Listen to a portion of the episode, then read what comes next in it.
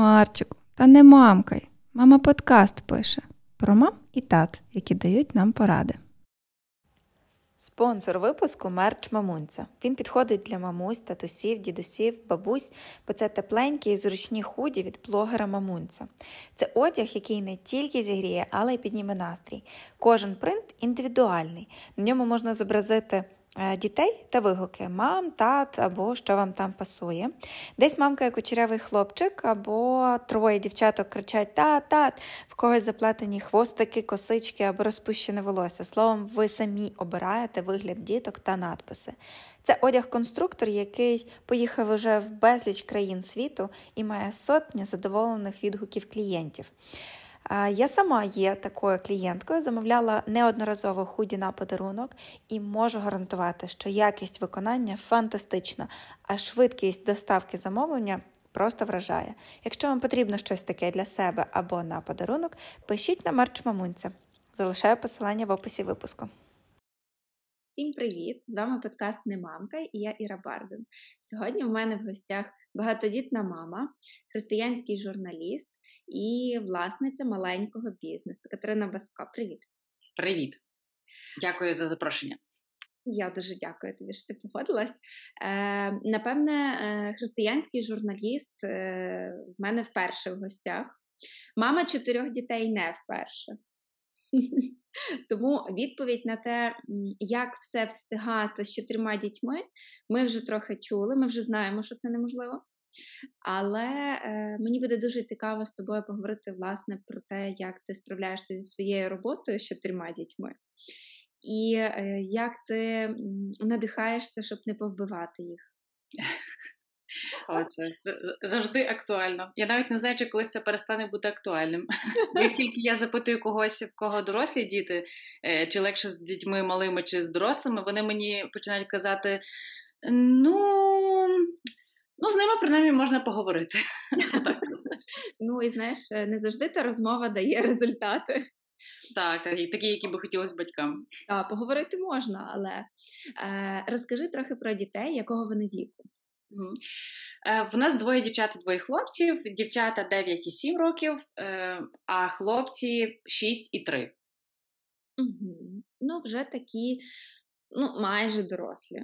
Може, ну, так, можна сказати. Цікавий цікавий наш кейс нашої сім'ї, тому що в них маленька різниця. Напевно, в багатьох багатодітних сімей маленька різниця. Я думаю, хтось може підтвердити. Вони весь час разом, і вони пам'ятають всі троє старших, пам'ятають тільки про народження Домініка. А всі троє старших просто, наче завжди, були разом. І це з одного боку прикольно, а з іншого боку, я бачу, що наша найстарша Софія вона вже трошки від цього племені хотіла би відійти. Їй вже цікавіші інші речі. В неї такий передпідлітковий вік, у неї такі вже філософські роздуми. Е, і зовсім інше її цікавить, ніж е, нашого, наприклад, шестирічку нашу. Але вона якось. От без них не може все одно. І вона вони наче до неї тягнуться, але мультики вона дивиться з ними, такі як вона би може вже й не хотіла, якби була самою. Але це дуже цікаво, що вони от такою кубкою ростуть. Е, Як ти думаєш, це е, для кожної дитини окремо окей? Чи е, чи все-таки це буде мати наслідок? Зараз я поясню більш детально, що я маю на увазі, бо я старша сестра. І е, боже, я не знаю, мені було 25, Нарешті ми з моєю молодшою на 6 років сестрою поговорили і визнали одна перед одною, що я вже не повинна бути старшою сестрою, я не маю її контролювати і дбати, а вона не має бути молодшою і робити так, щоб мені подобалося. Знаєш, тобто е, все моє свідоме життя на мені був тягар якоїсь такої відповідальності, навіть не свідомої, просто я розуміла, що я старша сестра, і я є в неї. Е, все-таки в твоєї найстаршої доньки зараз є троє маленьких невідповідальності. Ну, дивись, я теж була старшою сестрою. Нас троє в сім'ї. Е, в мене на 7 років молодший брат і на 11 років молодша сестра. Е, я завжди відчувала якийсь тягар відповідальності, але не настільки, щоб бути для них нянькою, бо досить велика різниця. А я е, виростала в маленькому селі, а потім вчилася в місті в гімназії. І мені батьки організували всі можливості, просто щоб я вчилася. Я не дуже часто сиділа з малими. Бо коли був малий брат, я вже вчилася в гімназії. Коли була мала сестра, я в принципі вже вступала в університет більш-менш окей, не вступала в університет ще, але але я була вже ну, далеко не не весь час вдома. І в мене там були постійні якісь роз'їзди на різні християнські табори. Спочатку як учасник, потім як там е, допомагач. Тому мене так трошки відпускали. Я просто помічаю не тільки по нашій сім'ї, не тільки по собі, що старші діти завжди гіпервідповідальні або відповідальніші ніж менші. Це так якось природньо складається. Е, ми не ніколи не просили Софію там посидіти з малими. Ми їх ще в принципі вдома самих не залишаємо. Я думаю, вона просто через те, що вона найстарша, вона має якийсь найближчий зв'язок е, з батьками і хоче їх наслідувати, бо вона ніби найдовше з нами живе. І вона себе ще раз повторюся, не пам'ятає без малюків. Звичайно, це якийсь відбиток на дитині робить, але ми не намагаємося її напрягти, там побудь з ними, пограйся з тими. От ти зараз е, там за старшу. Це мінімальна кількість разів, і вона ми постійно це проговорюємо, чи тобі нормально, чи ти е, хочеш зараз це зробити, чи в тебе якісь інші плани, чи ти хочеш почитати. От вона зараз так дуже захопилась читанням, і я просто не дихаю, коли про це думаю, тому що я мене в дитинстві ніхто не привчив читати, і я е, вимушено привчилась читати лише в університеті, коли доводилось це робити. І це не було з задоволенням, так як вона і зараз. А, Ну, от, е, Я так просто слухаю про е, читання. Е, я ніколи не читала. Тобто, в мене теж не було такого привитого навику, але напевно в років 15, може 16, ну, мене як бенцнуло. Я просто почала читати все підряд, потім я зрозуміла, що мені окей, що не окей. І е, ця тема дуже часто зараз е, популяризується серед малесеньких дітей. Я е, рік тому почувалася якоюсь недомамою, тому що всіх е, годувалих дітей, знаєш, от є рочок, і вже дитина читає книжку. Ага, англійською. Е, по-перше, я не мала як читати, ну бо я не мала часу. Тобто я сама не читала. По-друге, то мою дитину неможливо було всадити з тою книжкою. Я бігала за ним з книжкою, це не давало жодного ефекту.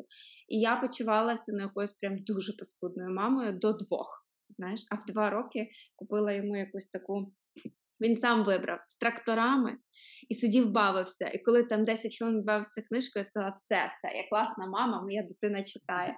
І зараз мені так з цього смішно, тому що м- я розумію, всі діти різні, всі мами різні, і не всім дано читати з малку. Це точно.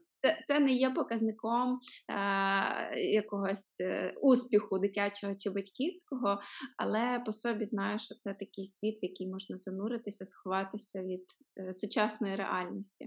Ну, взагалі, знаєш, що ця штука, от треба дитині стукнув рік, треба, щоб він вже читав, читав англійською, рахував англійською, ходив на 153 розвивашки. А якщо там зустрічаються мами біля будинку і починають всі розказувати, як в півроку вже белькоче алфавіт англійський. ну, Кому це насправді потрібно?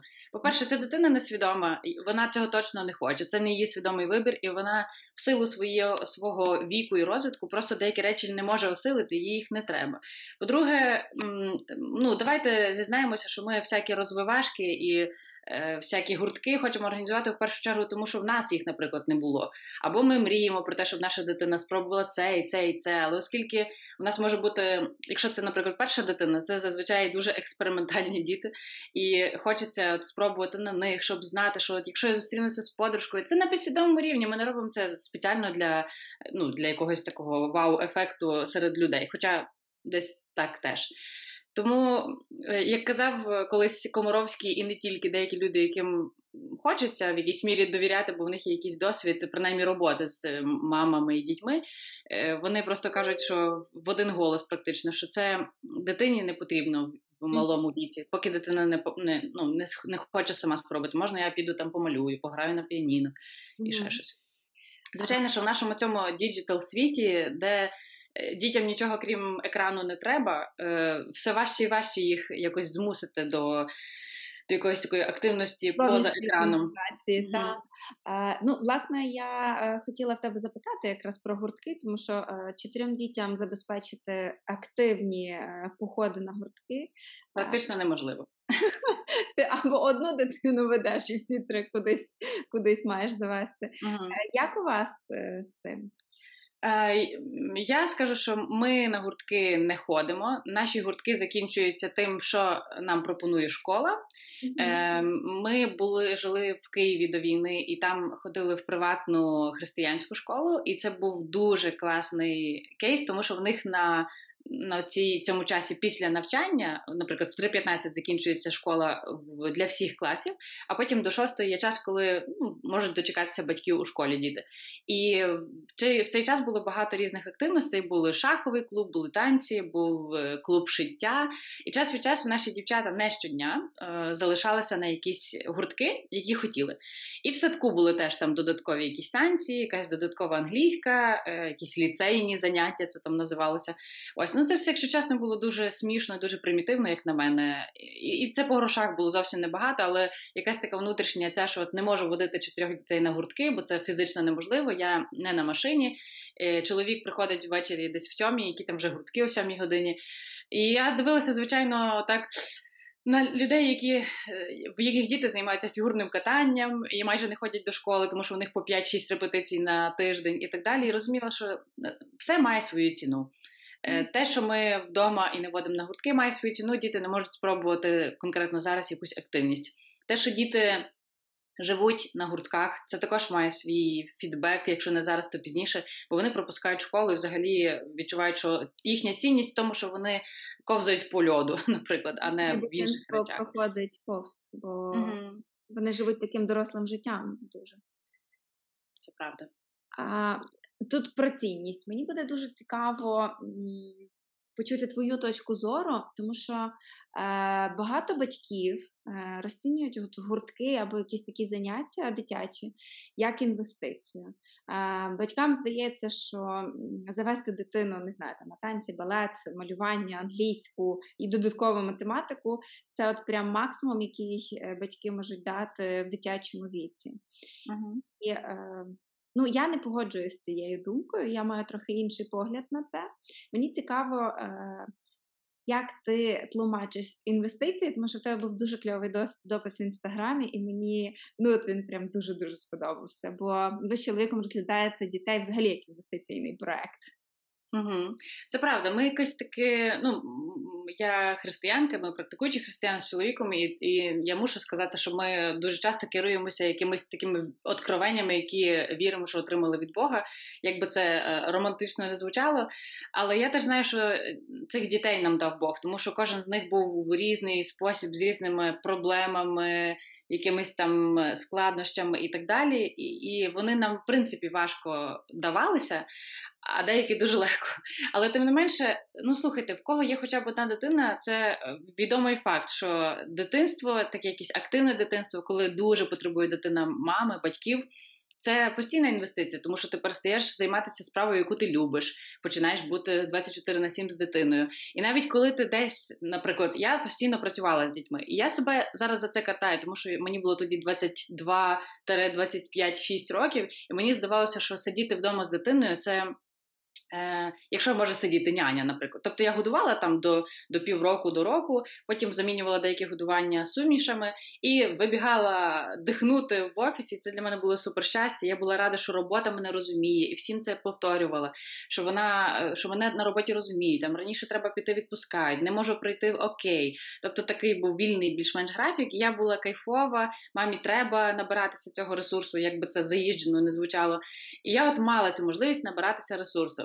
Але я знаю, що зараз, коли мені 32, і в мене вже четверо дітей, я дуже насолоджуюся найменшим нашим, тому що я ніко, ні з ким з дітей не була так довго, як з ним поруч. Mm-hmm. І це не те, що ми там давно вже не не годуємось грудьми.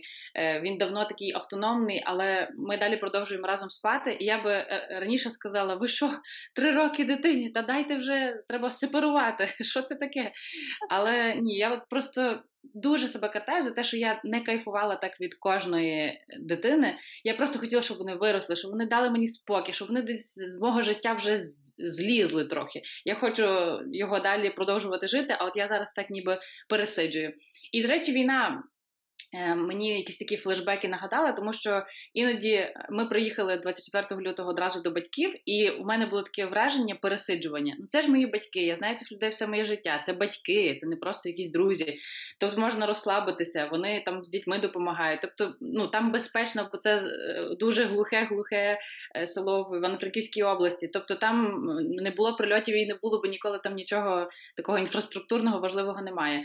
Але у мене весь час було таке е, життя на паузі, а я зараз десь злізла з нього просто на якомусь такому перечікуванні, скільки це пересиджування буде, не можу нічим зайнятися, ну, книжки не читаються, нічого не робиться, нічого не можу. Просто ну, дихаю, сплю, поскільки, поскільки і все. Я пам'ятаю це, тому мені діти завжди здавалося, що просто перекривали мій життєвий кисень, і і все. Для мене це була просто катастрофа, якщо чесно. Але я рада, що це якось змінилося, і і тепер я так не думаю, в всякому разі. Але я бачу багато речей, які я які я правда якось упустила. Я була мало з ними. Е, там Це це не про те, що ой, не побачила перший крок. Ні, не про це. Я про те, що якось я я ними не набулася. Вони трошки, Софія трошки виросла, у неї вже інші інтереси. Е, Мені подобається, що ми з, з нею подружки, принаймні на цей момент. Е, я би дуже хотіла, щоб я з усіма дітьми могла бути такою близькою. Ми з нею там часто ходимо на побачення. Ми взагалі з дітьми намагаємося ходити на побачення. Це якраз причина того, що що діти хочуть так тета-тетної ем, комунікації з батьками. Бо коли всі на голові, всі разом, всі разом, то вони навіть іноді зрозуміло, що вони між собою конкурують це на підсвідомому рівні за увагу. Але mm. коли ти береш цю дитину на побачення, і ви просто йдете просто прогулятися, можна навіть нічого не купувати. А якщо купити, це взагалі супер шик. Тоді е, там чи в Макдональдс, чи, чи будь-куди. Е, чи купи мені, будь ласка, цей рожевий брелочок, будь ласка, будь ласка, то е, я бачу ці очі. Ми можемо навіть не сильно говорити, але коли е, діти. Коли мама належить тільки тобі, це дуже. Так, так, так. Це, це можна просто бути мовчки, але mm-hmm. все тіло, всі думки, там без телефону, просто з цією дитиною вона так сяє. І я бачу по ній, що навіть на наступні кілька днів її цього якось вона так набралася, от наповнилася там мамою, татом. Коли там дівчата ходять з татом, це взагалі супер ажіотажні акції. Це прикольно. Е, слухай, давай більше про побачення. Е, тато дівчат запрошує свої? Так, так, так, так. У нас є такий, у нас немає такого чіткого графіку. Ми колись дуже хотіли його так е, виокреслити для себе, що, наприклад, це, по-моєму, неможливо. Ні, неможливо. Це просто от є можливість, і я така: ідіть, ідіть, я прикрию. Ось, бо це ж теж ще, ще питання. Ладно, тато в нас, слава Богу, дуже класний, і він сам відчуває, що вже пора. Е, це дуже видно з поведінки часто. Е, у нас Маріка, е, якій скоро буде вісім. Вона у нас дуже-дуже ревнива, от найбільш ревнива. І, напевно, її мова любові це такий якісний час. І поки цього якісного часу немає, поки вона не наповнюється, вона просто робить е, просто торнадо вдома з усі, усіма. Їй не треба, вона може сидіти просто на місці, не рухатися, але те, що вона говорить, як вона це говорить, вона має дуже класне почуття гумору, і вона знає, де такі тонкощі mm-hmm. батьківські. Тому е, з нею взагалі це дуже-дуже потрібно. Потім це золота дитина. Перший вечір так точно, може навіть наступний день.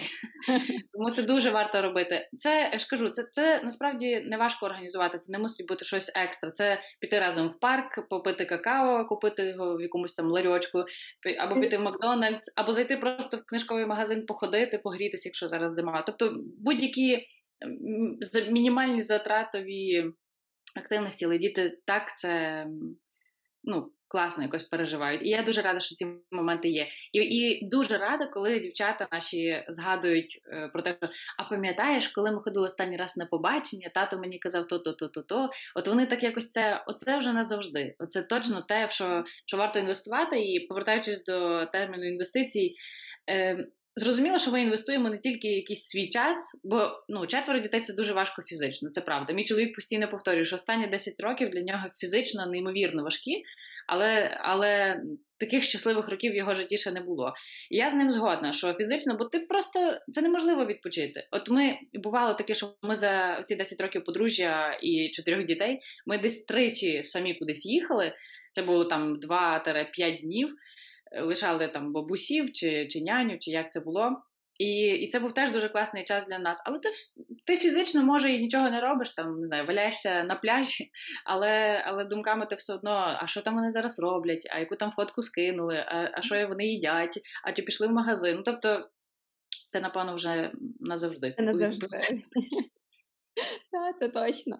Ем, Слухай, у вас була няня, і mm-hmm. мене це питання е, так мучить, я не знала про те, що в тебе є досвід няні. Mm-hmm.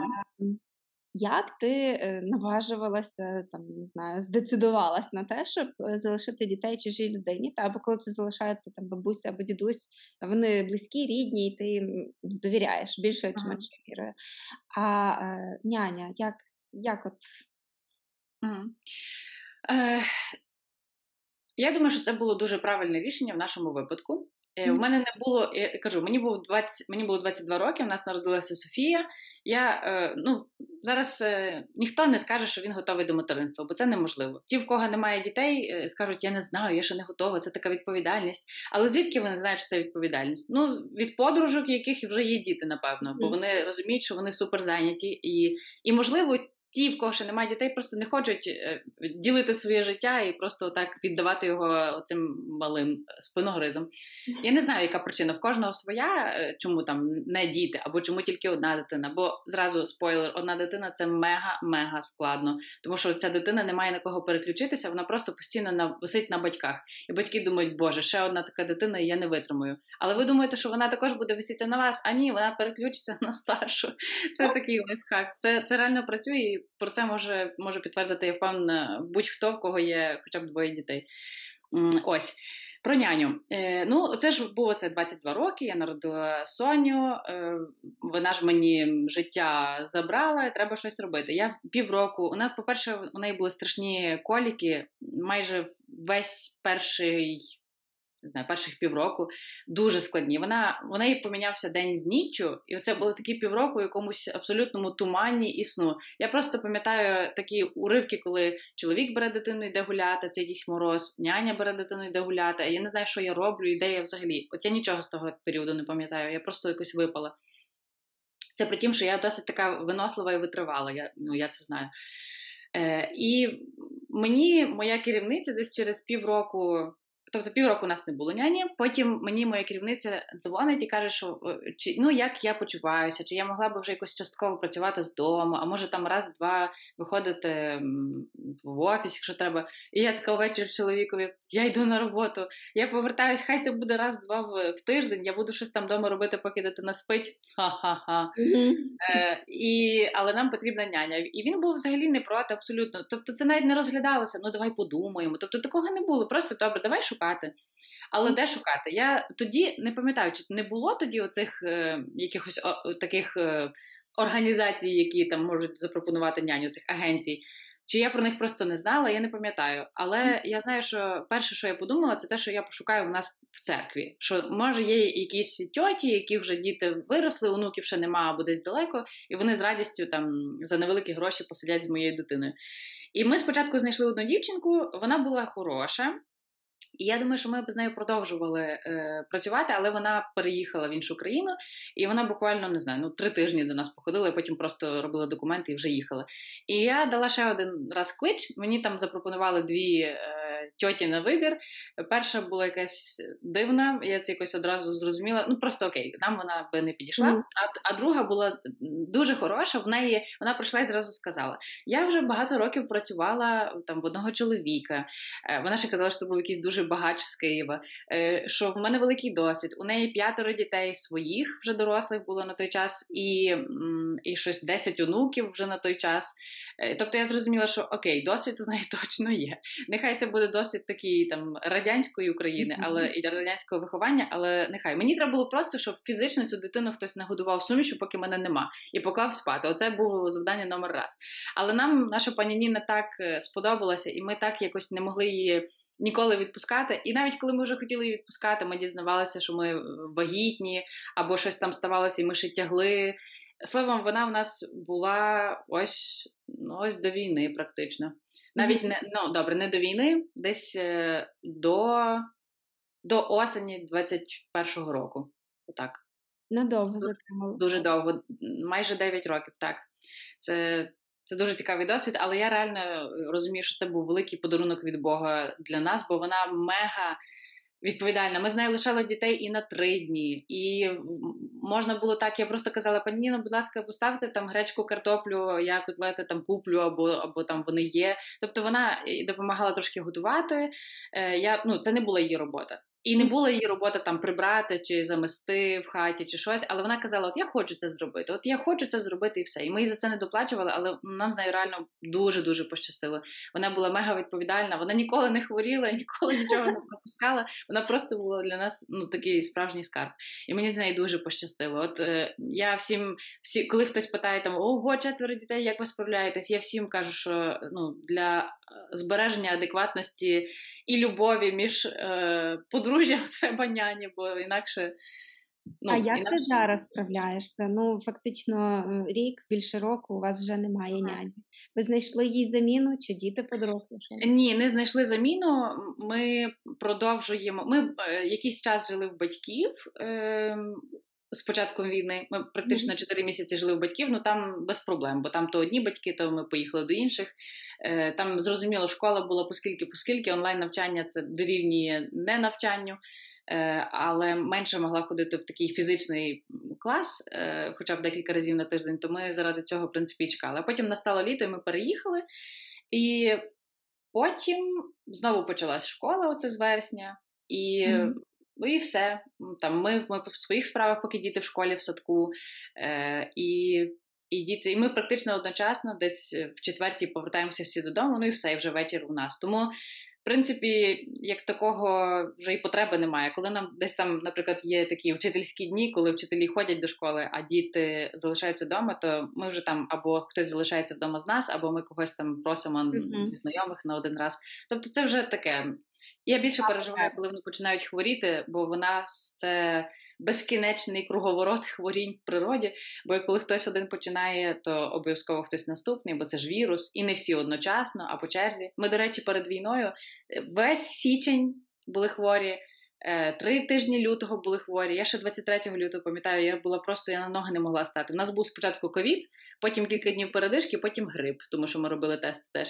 І це було так тяжко з температурами, всі якісь такі вже ну, просто обезсилені, тому що ми вже обезсилені. Mm. І тут 24-го якесь чарівне зцілення просто на адреналіні. Всі швидко-швидко одужали. У нас, до речі, схожа історія, але нам адреналін не допоміг. Моя мама мала позитивний тест на ковід, і я 24-го вранці їду здавати теж тест, тому що в мене там е, в суботу по роботі мала бути величезне дійство, і я не могла нікого заразити. І це було і смішно і грішно, тому що я приїхала через затори в цю поліклініку, і вони кажуть: ну навряд, навряд, ми візьмемо, звісно, аналіз, але навряд у вас буде результат. І захворів мій малий. Тобто, у нас перші кілька днів війни були з такою гарячкою, яка просто не збивалася нічим. Угу. І, е, Окрім того, що літають ракети, я розумію, що там температура 40 і про укриття не може бути мови. Я нічого не розуміла і я нічого не пам'ятаю теж з того періоду. Просто я казала, якщо що, то я біжу в ванну. Mm. Я лягаю прямо в саму ванну, е, були мої батьки разом зі мною. Тому бачиш, як по-різному. Чийсь організм акумулюється, а так, чийсь так, так. розклеюється і вже до кінця. Ой, щось я хотіла запитати, бачиш, ми пішли в війну і в ковід, а я війну не дуже хочу обговорювати, е, принаймні, принаймні зараз. А, а, а, а, а, ну, Все, думка моя пішла. Пішла далеко, потім виріжу. А, Давай все-таки повернемося до християнського виховання, uh-huh. а, бо я теж практикуюча християнка. І е, дуже е, люблю слухати твої відео і е, отця Романа Демуша і Тараса Броуді. До речі, отець Роман досі мені не підтвердив подкаст, обіцяв, що буде і ніяк. А, Я в нього хотіла розпитати про виховання, але спитаю в тебе. В Біблії пише: не жаліти різку для своїх дітей. Угу. Ну і так деколи я розумію, що треба погрозити, деколи треба, може, навіть і по дупі дати. Е, залежить від ситуації і від сили провини, і від характеру, напевне, дитини. Але в отця Романа я почула таку тезу, що бити дитину гріх. Якщо ви вже фізично вдарили своє дитя, то мусите з того навіть посповідатися. І в мене такий, е, знаєш, когнітивний дисонанс. Так, mm-hmm. з одного боку в Біблії кажуть е, різочку не жаліти і карати дітей, а з іншого боку, це гріх. І я думаю, запитаюся в досвідченої мами, практикуючої християнки, як все-таки е, чините ви. Я не знаю, що правильно, бо напевно е, нема правильно і неправильно. Ділися mm-hmm. досвідом вашої сім'ї. Я власне хотіла теж сказати, що я думаю, що немає правильного і неправильного. Це м, навіть не те, що особисто особистий вибір сім'ї. Так, давай сядемо з чоловіком, подумаємо, ми будемо бити своїх дітей чи ні? Ну ніхто ж так не робить. Ти ну якось по ситуації дієш. Але я теж знаю, що діти в різному віці люблять шукати межі дозволеного, і вони роблять для цього все можливе і неможливе. І ти мусиш їм дати зрозуміти.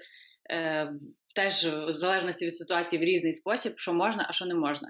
У нас були ситуації, коли ми давали по попі нашим дітям. Це було до двох років, бо потім я просто не бачу сенсу. Е, потім це якісь ображання, і це такий, знаєш, коли магнітик е, мінус до мінуса починаєш, воно ж не стикається, таке враження, що тут такий горошок між е, між магнітами. От приблизно щось таке відбувається і в стосунках, бо я теж проти фізичного насилля, хоча я не вважаю вдарити по попі чимось або рукою, це прям фізичне насилля.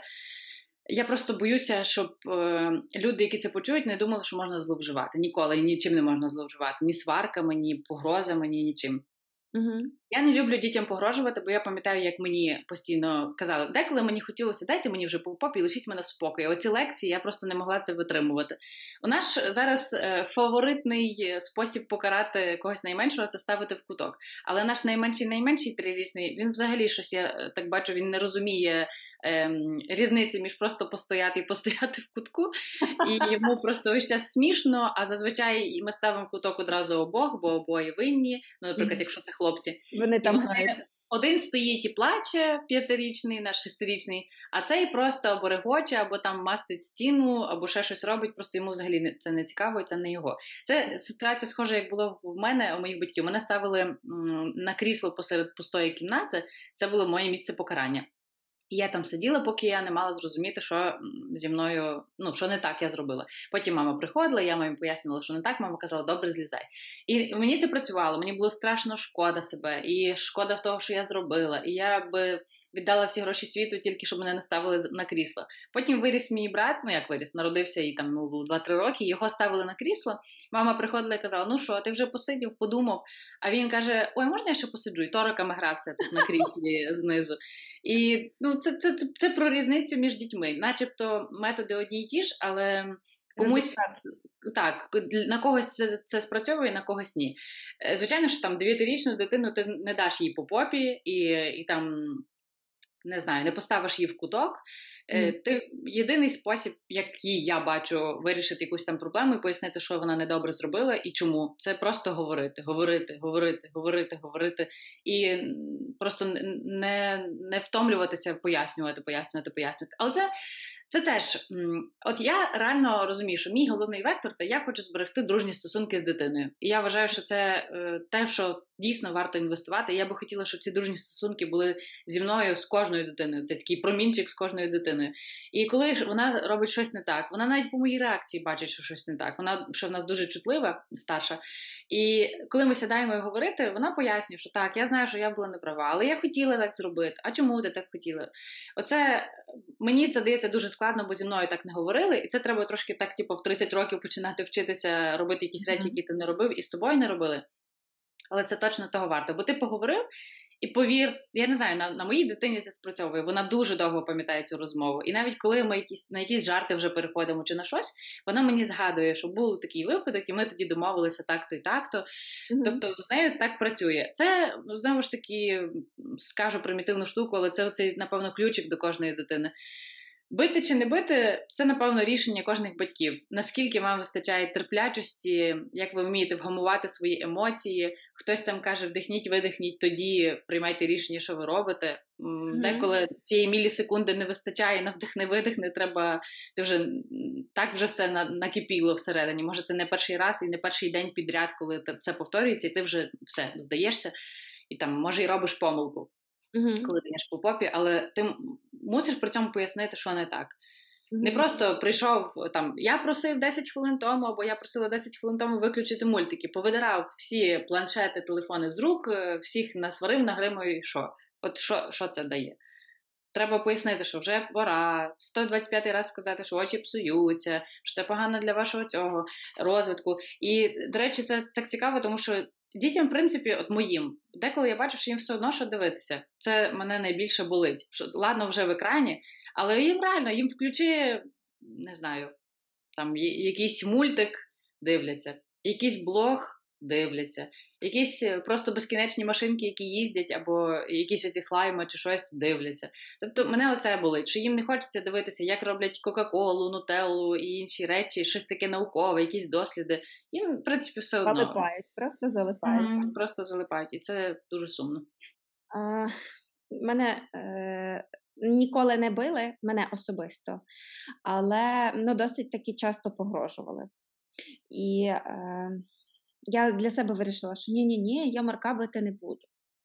Але він такий хлопець, що коли ти йому забороняєш, він ще регоче е, і біжить навмисно це робити. І там в маленькому віці я розуміла, що я мушу, е, по-перше, вберегти його від всього-всього-всього, і бити по руках, якщо він виймає ту затичку з розетки і все одно пхає пальці. Тобто тут е, мусила якось його вчити, що ні буде боляче, буде отак ще більше боляче. Ну, але десь мене е, совість гризла, але я розуміла, що це не критично, і він маленький, е, і іншого способу пояснити я просто не маю. А вже в старшому віці, ну там два плюс, я розумію, що я його часто можу вдарити якось так, ну прям дуже не хотячи, е, бо він щось робить ну там мені наперекір, і щоб його зупинити, мені треба його ну, силою відповідно зупинити. І я потім себе так картаю за те, що я вдарила дитину, я йому пояснюю. Часто я вибачаюся за те, що я його вдарила. Але до чого я це веду? Я помітила, що як тільки я використаю грам агресії по відношенню до нього, він починає застосовувати цю агресію по відношенню до мене. І це дуже е, для мене повчально і показово. Тобто я мушу знаходити в собі ще ще секундочку е, сили, е, щоб повторити 35-й раз ту саму фразу, щоб він мене почув, або відволікти його, або обійняти, поцілувати, тому що він буде використовувати мої методи. Я не знаю, хто йому сказав десь нещодавно, що Марко підеш в кут. Тобто його навіть ніхто не поставив в кут. Катя то тепер дуже смішно виглядає, бо він з будь-якої причини всіх відправляє в кут. Мама в кут, Мася в кут, бабуся в кут. Так, так, так всі йдуть в кут. І ми регочемося з цього. Я розумію, що це не його метод, тому що він в куті теж не буде стояти. Е, але наскільки він дзеркалить. І е, питання до тебе: в мене одна дитина, знаєш, я тут закипаю і і стріляю е, погрозами і злістю. Е, як ти справляєшся? Як даєш собі раду з трьома дітьми? Бо я собі можу хіба уявити, який то дурдом.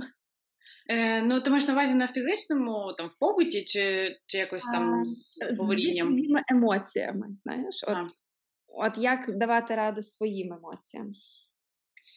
Е, Ой, це важко відповісти на це питання якось однозначно. От я точно помітила, що, що десь за останній рік, я думаю, від минулої осені, у мені просто щось як щолкнуло, і коли вони отак е, бісяться, бо я інакше це не люблю це слово, але воно деколи дуже е, кольорово все відображає. От просто на голову вилазять, і всім одразу щось треба, і всі одразу провинилися і так далі. У мене немає вдох-видох, але я просто знаю, що якщо я зараз почну, мене вже ніхто не зупинить. Я вже як понесусь, то вже всі будуть бідні, включно з татом, якого дома не було. І, і я знаю, що після того мені буде дуже шкода, і я знаю, що після того у нас будуть знову погані стосунки, і треба буде їх знову, хоча б до цього рівня якось будувати. А це непросто. Ми всі зараз на на такому стресі, на емоціях, особливо останній рік. І це якийсь такий неконтрольований гнів часто, і ми не можемо його адресувати тій особі, на кого ми насправді гніваємося, але під руку попадають всі найближчі. Але я не знаю, я я вірю, що це просто Господь дає якусь таку такий якийсь мега спокій, коли ти. Я це добре, щоб це не звучало як казка, я також сварюся, продовжую сваритися. Я також продовжую інколи погрожувати. Хоча на моїх дітей це вже діє так, як на твого Марка. Коли я кажу так, так, діти, зараз, і моя Маріка, зараз дам по сраці всім. Я кажу, я хіба так говорю? Ні, ти так не говориш, так я сказала. Ну кажу, окей. Е, Як я даю раду? Я думаю, що це все ну, у моєму у моєму випадку це прийшло просто з якимись роками материнства. Тобто, не знаю, перші 5-6 років мого материнства, скільки би дітей не було, це було жахливо, чесно. Я ніколи себе не стримувала. Я навіть не ставила собі це за завдання, там трошки е, вдихни, видихни і стримуватись. Але я е, якось. Не знаю, чи це з роками якось прийшло, з роками материнства маю на увазі. Чи що, я просто ну кажу, мені так потім багато речей треба надолужити і хоча б до цього рівня довести, щоб просто легше не закричати зараз. Отак скажу. Але кажу, це це вже приходить просто, коли ти вже 1522 рази крикнув, а на 23-й ти думаєш таки, давай спробуй зараз не покричати.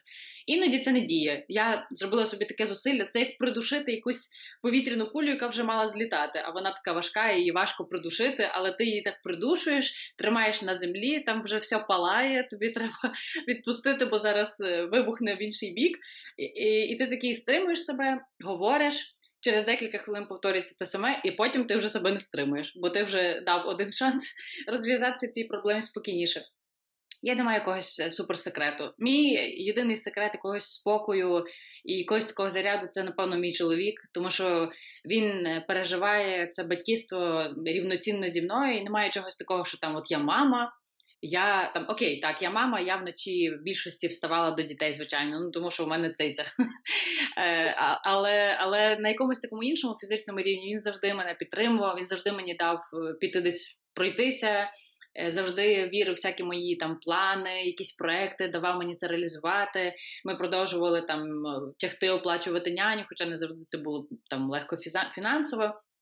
Але він розумів, що це ну для мене це важливо. І я вважаю, що просто ну. Я не скажу, що там ми приклад ідеального батьківства, звичайно, ні. Ну навряд чи хтось може таке сказати. Але те, що я вважаю, що це супер досягнення, коли батьки дивляться в один бік з приводу дітей і якось е, вміють про це поговорити. Там я можу йому сказати: знаєш, мені здається, що ти сьогодні там не дуже справедливо накричав. Може завтра підати на побачення, бо треба загладити. Він такий, та-та-та, я був неправий, добре, що ти мені сказала. Ну тобто є якісь такі штуки, і я рада, що ми про це можемо теж поговорити. Це взагалі для мене, напевно, оце і є секрет, і єдиний, коли просто ви в єдності з чоловіком, і ви тоді. Разом вдихаєте, видихаєте, і вже вже можна сказати. Я знаю, я дуже розмазано відповіла на це запитання, бо я не маю якоїсь такої чарівної формули і не знаю, чи в когось вона взагалі є. Я думаю, що тут дуже цінно е, почути, е, що в тебе відбувається. Знаєш, бо в більшості uh-huh. відбувається те саме. І навряд є універсаль, універсальний рецепт. Сьогодні мені сказали, що е, твої емоції це нормально, бо ти людина. Так, так, звичайно. І це добре їх е, ну, вміти їх показувати, тому що наші батьки радянської закалки не вчили нас е, показувати наші емоції. Там ти перестань плакати, там перестань сміятися, бо щось там, щось там, наприклад. От у нас був я ще про емоції трошки скажу, якщо можна, це дуже просто смішний кейс. Ем, але скажу висновок спочатку, що е, емоції це взагалі дуже класна штука, і дуже хочеться навчити дітей їх правильно показувати. Бо якщо вони накопичаться, чи позитивні, чи негативні, це потім може дуже дуже погані наслідки дати і на здоров'я в тому числі. Бо ти ви ж знаєте, там чоловікам плакати не можна. А чому ж тоді чоловіки за статистикою частіше помирають від серцевих проблем? Тому що вони просто ці ці емоції в собі накопичували, накопичували, і це пішло кудись. Оцю кулю вони так стримували, стримували, стримували. А, і, а вони ж також люди, і в них також є емоції, значить вони їх мають вивільняти. Ну, в правильному, звичайно, руслі, і не отак, щоб все кулаком по столі, а, а нормально. Але коли ця емоція актуальна, скажу так, бо коли вона накопичується, вона потім сніжним комом вибухає. Не на тих, кому вона адресована. І це далі робить за собою великі проблеми. У моєму дитинстві було це ж не треба плакати, не плач, не плач, не плач. Ми ж навіть зараз, коли дитина падає, ми такі ой, зайчик стрибнув, ай, відволікли, та-та-та-та, щоб швиденько не заплакав, не не розійшлося, бо буде на півдня. Та-та-та-та-та. А ми колись записували з одним психологом, в неї немає дітей, і це добре, бо в неї немає свого досвіду. Вона просто знає, як це може бути. В якійсь мірі це це добра е, ідея.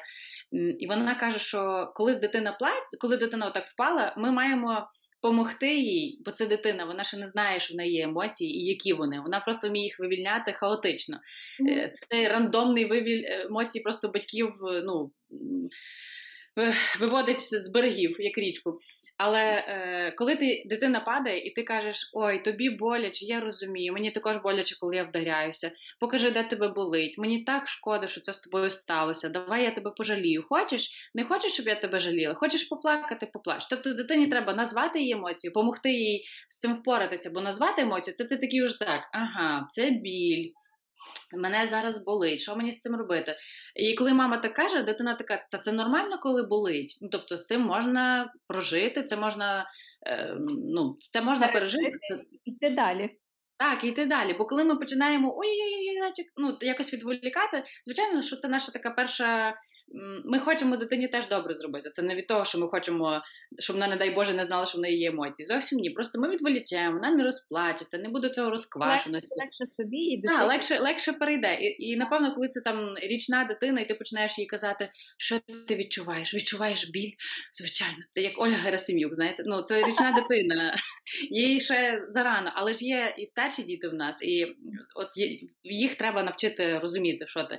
Е, там, звичайно, коли ми там йдемо, наприклад, припустимо там в цирк чи на якісь атракціони, і ти такий, що ти зараз відчуваєш? Це радість, бачиш, як це прикольно. Типу, треба створювати собі в житті можливості для радості. Ми ж теж так не говоримо. Але в якісь критичні моменти дитині треба просто допомогти впоратися з цими емоціями і все. Я читала, речі, тезу, пробач, перебуваю. Е, люди, які не відчувають негативних емоцій, які там придушують в собі ці mm-hmm. негативи, так звані, е, то вони не можуть потім відчувати ці позитивні емоції, радість, щастя, тобто, що вони напряму е, взаємозалежні. І якщо ти не відчуваєш одного, то ти потім сповна не відчуваєш іншого. Так, Але... це якось як, як одне таке джерело в нас. Ну, це якесь в нашій голові є одне джерело, яке створює ці емоції, коли тобто це якась наша реакція на щось, що відбувається. І це нормально, що ми реагуємо на щось. Бо коли ми собі постійно забороняємо реагувати на щось, ну то ми скоро станемо як зомбі, якісь такі роботи бути просто безсердечні, які не будемо. Це ж не просто емоція. Ця емоція викликає потім е, ну, подальший хід подій. Ми якось реагуємо. Тобто, нас викликало, наприклад, якась. Ем, якась благодійна акція викликала в нас емоцію там співчуття, або емоцію, там, яка нас провокує допомогти. І ми допомагаємо. Це далі ланцюжок подій, яку яку е, може створити ця емоція. Якщо ми це в собі постійно задушуємо, задушуємо, задушуємо, це або вилазить, або просто ну, воно нас мучить зсередини. Це обов'язково треба. І більше скажу, серед християн побудує така думка, що хороші емоції це окей, а погані емоції це гріх, особливо злість там, е, коли я е, гніваюсь на когось, це взагалі но-но-но, так християни не поводяться. Ви ж бачили, що Марія завжди з заламаними руками і, і завжди отака. Але я вірю, що вона була людиною в першу чергу, бо вона була людиною, і в неї були свої емоції. Так само в Ісуса ми звикли до такого солодкого Ісусика, який завжди навчав, завжди був дуже добрий, завжди допомагав людям. І навіть коли вже там був, ну ми читаємо, деколи був вже дуже втомлений, хотів відійти, але пожалів народ і прийшов їм там проповідувати. Тобто, ми бачимо такого просто величез, великосердечну людину. Жертовну таку. Так, так, який намагається всім допомогти. Але ми чомусь упускаємо те, що він плакав, коли помер Лазар, його друг. Тобто це була якась реальна він негативна злився, емоція.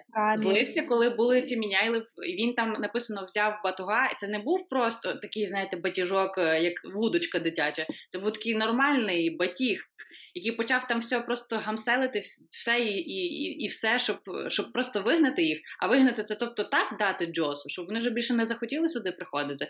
Тобто, ми щось ці, ці моменти такі, ні, ну це найшло, це найшло. Він такий в загальному не був. Ну, може і не був, але він дав волю емоціям. І це означає, що ми теж можемо. І тим більше, що Біблія про гріх, про гнів пише, що гнівайтеся, але не грішить. Тобто можна гніватися і не грішити. Але це коли ти контролюєш цей гнів, і ти його за адресою е, намагаєшся якось... нікого, не так, а не що вже ти гніваєшся на когось одного, а під руки попадають всі, хто йде по вулиці. Ну це ж ненормально. Слухай, а е, Як познайомити дітей з Богом? Бо ми зараз з тобою говоримо про Ісуса Христа, і я от згадую, що я хотіла запитати в тебе це. Я привожу свого малого до церкви, ну йому два. Окей, і він бавиться на вулиці, на подвір'ї, і йому здається, що він сходив до Бозі. Це це прикольно. Ну, з часом мені доведеться якось його переконувати, що йти до Бога це щось інше. Але в тебе вже різного віку діти. Як вам вдається, е, по-перше, ходити з ними на службу? А по-друге, яким ви показуєте Бога, як ви з ним? Ой, я розумію тебе про про два в церкві. У нас он три і шість, і ми більшість служби все одно або на вулиці, або десь е, тиняємося, бо на нас вже такі погляди бувають в церкві, що ого, мій чоловік каже, не звертай уваги, нехай це буде. Але знаєш, просто глобально в мене колись було таке реально зранення, бо в церкві я чую народжуйте дітей, народжуйте дітей. Потім в тебе в костьольному садочку немає місця для твоєї дитини, а там є якісь е, ліві люди, які не ходять навіть до, до церкви. Або е, постійно на церкві приходить там сестра монашка, бо люди такі Ч-ч-ч, ой, давайте будете тут тихенько, щоб та-та-та. Але притім дитячу кімнату зробити в церкві, щоб діти не оце не робили гамір під час служби, теж не можна, бо діти мають розуміти, що вони прийшли на службу, а не погратися. Ну окей, з цим я згодна. Але де тоді золота серединка, і що робити батькам, в яких малі діти, які прийшли на службу? Я скажу так: я спочатку дуже дуже бунтувала. Мій чоловік мене постійно заспокоював і казав: слухай. Ну не звертай на них увагу. Ти прийшла до церкви, привела дітей, народила цих дітей. Нехай вони трошки побігають, нічого страшного зроблять зауваження, переживемо. Ну так ми приблизно і поводимося на службі. Я закриваю очі і такі це не мої діти, це не мої діти. Чи це діти бігають? Е, У нас є е, церква, одна, куди ми ходимо, і там. Верніше, іноді на туди ходимо. Бо ми зараз ходимо в церкву, де де наша Соня старша готується до першого причастя, і ми вже якось трошки так підв'язані під цю парафію, бо вже ну, не будемо ходити на катехези в одне місце, на службу в інше, вже поки що тут. І тут на нас так е, трошки дивляться, бо ми чи не єдині діти на службі.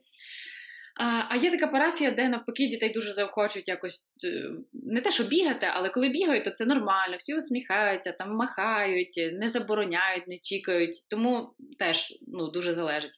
Е, Ми просто ходимо до церкви. Вони в більшості не хочуть з нами йти, але оскільки ми кажемо, що вам немає хоча б 16 років, і ви живете з нами, і ви будете йти туди, куди ми скажемо. Деколи це звучить дуже, це не знаю, раз чи двічі ми так мусили сказати. Це звучало так трохи. Е, по як е, як до рабів, е, ну, але, є, що є. І е, найбільше, ну, ладно, ходити до церкви це таке, це ж не познайомити з Богом. Тобто це не завжди дорівнює, знак дорівнює. Е, Тому ми не скажу нічого нового. Е, ми будуємо з чоловіком максимально стараємося будувати якісь живі стосунки з Богом, практикувати, читати Біблію, е, якось ну, жити по совісті, можна так сказати, банально. І я вірю, що це найкращий приклад для дітей. Коли ти розумієш, що от у нас, наприклад, таке буває, що там є якась проблема, і там наша Соня і без слів старша вже зчитує, що щось сталося, каже, а що сталося? Ну я починаю їй розказувати, там скільки їй можна знати, залежно від проблеми. І вона каже: угу. я кажу, але я думаю, що ми можемо помолитися, і, і може Бог хоче захоче це змінити, і ну, і там далі щось розказую. І вона каже: Добре, давай помолимося. Тобто вона так спокійно до цього ставиться, і в неї зараз такі якісь успіхи на цій катехезі, нам кожного разу кажеться не знаю, не вчителька, катехет, е, каже, що ваша Соня, вона якась така небесна, що вона так багато про це говорить, і видно, що вона якось цим живе. Я за неї вже не, не так переживаю. Але наша Марія, наприклад, семирічна. Це просто для неї піти в церкву це найбільша каторга в світі, яку тільки можна. От дайте мені краще по сраці, ну ніж я піду. Їй дуже якось важко і не дається. І я не знаю, ем, в який спосіб, ну ти ж силою це це не можеш. Це просто людина має до цього діти. Я е, ходила до церкви перші свої 13 років. Я приходила, це була така дерев'яна церква в селі. Це було дуже холодно взимку, бо там немає опалення. Я пам'ятаю, що я приходила і дивилася на такий великий великий образ, де був такий сивий бородатий дідусь, і я думала, що це Бог. І він дуже високо, він дуже далекий, він в такому холодному храмі живе. І я коли з цього храму виходжу, у нас взагалі з ним різні життя, і ми нічого один до одного ніякого стосунку не маємо. Ем, бо якось живих стосунків просто з Богом мені ніхто не привив. І я рада, коли наші діти бачать, що ми наші якісь проблеми вирішуємо з Богом, е, що ми ввечері молимося всі разом. Е, вони дуже класні завжди якісь там інтенції свої говорять, наприклад, щоб знайшовся гудзик від моєї сорочки, або там, щоб щоб, е, щоб я от зранку прокинулася і в мене були сили зробити цю домашку, бо я не хочу. Ну, тобто, якісь такі, або щоб мені снились гарні сни. А наш Давид він взагалі якось так ще поганенько говорить, хоча йому вже шість. Я маю на увазі, що він там не дуже добре речення формулює. І в нього виходить, дякую тобі, Боже, щоб мені сьогодні снились гарні сни. Тобто це реально крута, крутий приклад е, стосунків з Богом, коли ти за все дякуєш і нічого не просиш. Це це прикольно. Я бачу по них, що на них це діє. Тобто, те, що ми навіть разом молимося ввечері, навіть якби ми не ходили до церкви, бо на нас там всі шикають. І ти думаєш собі, ну добре, хай ще трошки підростуть, тоді буду ходити. Ну та ніколи такого не станеться. Бо якщо ти зараз не будеш з ними ходити, то вони цього взагалі не, не помітять. Я колись говорила з одною жінкою, вона дружина православного священника, у них восьмеро дітей, ну вони вже в більшості дорослі. І я її питала, чи не боїться вона, що діти там відійдуть. Ну, вона завжди під таким прицілом суспільства, бо вона пані їмость і взагалі така сім'я. Люди думають, що сім'я священника це зразу якась автоматична свята сім'я, хоча це такі самі люди з такими ж проблемами, як і ви. Е, зазвичай, можливо, навіть інш, і більшими. Так, так. І вона мені сказала, що в її старша дочка, якій 25, е, вона там ну, зовсім якось відійшла, зовсім там їй кришу знесло. Е, І я кажу: а ви переживаєте за це? Вона каже, ну, звичайно, що по-материнськи переживає, але що я можу зробити? Вона вже дуже доросла, я не можу її взяти за ручку і провести і сказати ну-ну-ну, і там посраді. Я кажу, що я просто вірю в те, що коли діти в дитинстві вкусили е, ці такі стосунки з Богом, або бачили їх у батьків, що рано чи пізно, може дуже пізно, ніхто не знає, їх так накриє, що вони е, згадають цей присмак і обов'язково повернуться. Навіть якщо це буде остання там хвилина перед смертю. Але от мені її ці слова так колись запали, я просто не можу якось. Ну, от вона мені просто її очі переді мною, коли я про це згадую. Що вона каже: Я вірю, що коли діти вкусили, то вони, навіть якщо відійдуть, то вони рано чи пізно до цього повернуться. І я дуже сподіваюся, що це. Е, мій особистий досвід дуже цікавий, е, бо я навіть трошки старша за тебе. Е, і мої батьки ну, практикували, але наскільки то було можливо. В нас не було якоїсь такої церкви постійно. Я от недавно згадала собі, що церкву моїх батьків в 94-му році почали будувати. Тобто, е, ну, мені вже там було трохи років, і е, я якось сама по собі молилася. І я е, просто недавно мамі розповідала, як я молилася, мене ніхто цьому не вчив. Але я йшла до школи і сказала, Боже, так, в мене там з української мови якийсь твір треба написати. Я так не люблю писати твори, поможи мені, будь ласка. Із географії я вивчила, але я так не хочу, щоб мене спитали. Тобто, я всі, буквально всі ті турботи, які в мене були, знаєш, там станом на якийсь п'ятий-шостий клас, е, я перекладала на Бога. Я це робила абсолютно несвідомо. Мені ніхто ніколи не казав це так робити. І моя мама в такому шоці каже: Я ніколи навіть не знала, що ти так молишся. Я кажу: ну ти бачиш? Тобто, потім ясно, що я подорослішала, і все стало залежати дуже від мене, і я така стала вся самостійна, що там Богу буду доручати якісь свої турботи. І недавно я згадую, що дійсно я, будучи маленькою дівчинкою, вміла віддавати абсолютно все. І я знала, що він це для мене вирішить. Тобто, там помолитися перед уроком, бо я хвилююся за контрольну, це було дуже в межах норми. І мені би дуже хотілося, щоб мої діти. Е, ну, теж мали якийсь такий стосунок з Богом, незалежно від розміру і масштабу е, задачі, віддавали її Господу. Це правда. Ти, ти тільки що розказувала про е, старого сивого дідуся, і я згадала про Миколая. Ти ж Миколая писала. Е, до ваших дітей Миколай приходить? Так, приходить. І як вони як свято це... вірять в цю магічність. Е, я мала, напевне, шість. Я так собі думаю, що це було шість, може п'ять. Я прийшла додому і кажу, мама, Миколая не існує. І ну, я вже це знаю, можеш мені там далі не розказувати цю історію. Ага. І моя мама каже: Ти знаєш, ти права, подарунки купуємо ми з татом, але. Твій там якийсь знаєш, прадідусь, я вже не пам'ятаю хто, е, радянським режимом е, був ув'язнений. І коли він сидів е, у в'язниці, до нього приходив Миколай. І він йому каже: ну ніхто з рідних не міг передати там голод був. А йому передали ковбасу і шоколад. І він не знає, е, хто це зробив, тобто до сьогоднішнього дня це залишилось невідомим. І він знає, що на Миколая цей подарунок йому передав сам Миколай. Тому Миколай приходить до тих, кому дуже-дуже треба. А так дітям то батьки допомагають. Я зависла з цим до сьогоднішнього Уявляю. дня. Я вірю, що Миколай приходить, Е, Бог може все.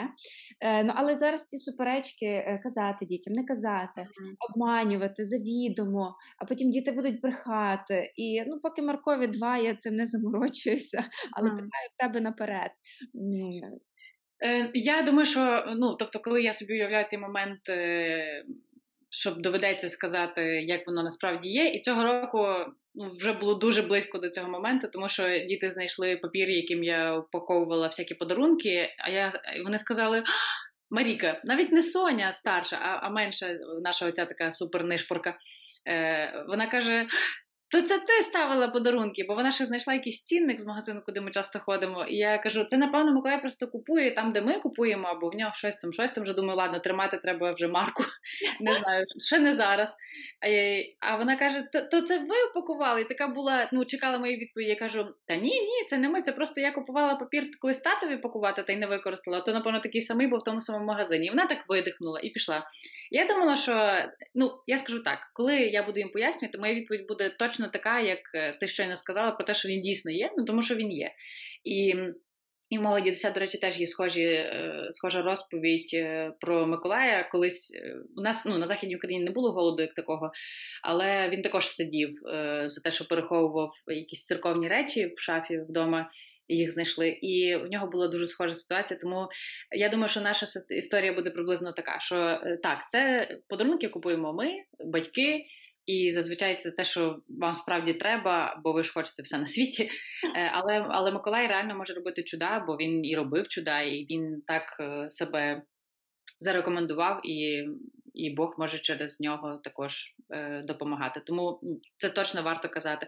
Я думаю, що поки вони діти, і поки вони мають ще цю таку якусь це таке вміння вірити в щось таке. Неймовірне, я думаю, що варто цього притримуватися. Ну, а коли вони ще будуть це вірити? Ну, коли їм буде 40, не знаю. Мені здається, що головне не вбити віру в ці такі, знаєш, надзвичайні речі.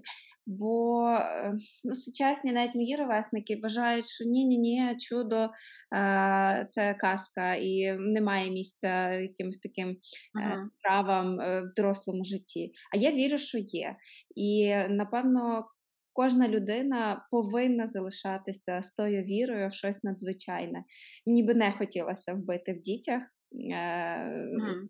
Ві- віру в те, що може статися щось таке екстра-екстра. Так, так, так, це точно. Єдине, що просто тут бути обережним, бо я часто зустрічаю навіть зараз в розмовах е, там дорослих людей, які думають, що от не буд, ну, не мають там міцних стосунків з Богом тільки тому, що вони уявляють собі ці стосунки як така бартерна основа. Давай я буду постити зараз перед Пасхою, але ти мені там не знаю, зцілиш тьотю. Давай я буду щось там е, поставлю свічку, але ти вислухаєш мої молитви. Але так це з Богом не працює, тому що він знає, що добре, що ні, а не я. Я можу ну, чогось просити, щось хотіти, але вибирати там його або не його, але, але зрештою там ну, вибір за ним, бо він просто знає краще. І якщо я йому довіряю, бо я вірю і знаю точно, і переконана, що він точно знає краще, ніж я, ну тоді окей. А якщо це далі залишається на таких, знаєш, бартерній основі, ну з Богом так не працює. Ну, часто я е, знаю, що можна попросити в Бога, і він точно дасть, е, а потім думати, на що я то просила. Наприклад, так, так. Тому так, краще мати відносини і е, краще мати відносини з Богом. Закінчимо на цьому. Це правда. Це основа всього, як для мене. І я дуже дякую тобі за твою велику працю. Ми зовсім не поговорили про твою роботу. Так, це нічого. Е, Ми запишемо ще один випуск після Добре. перемоги. Я залишу посилання на твою сторіночку, кому буде цікаво дізнатися, чим все-таки займається Катя. То зайдете собі подивитися, але дякую тобі за твою працю, за те, що ти це встигаєш робити з чотирма дітьми в цей такий Дякую. час. Е, Дякую за розмову і гарного тобі дня. Дякую дуже. Дякую і тобі гарного дня. Якщо вам сподобався подкаст, я буду дуже вдячна за донат на банку Моно. Залишаю посилання в описі профіля, а також за поширення випуску у ваших соцмережах.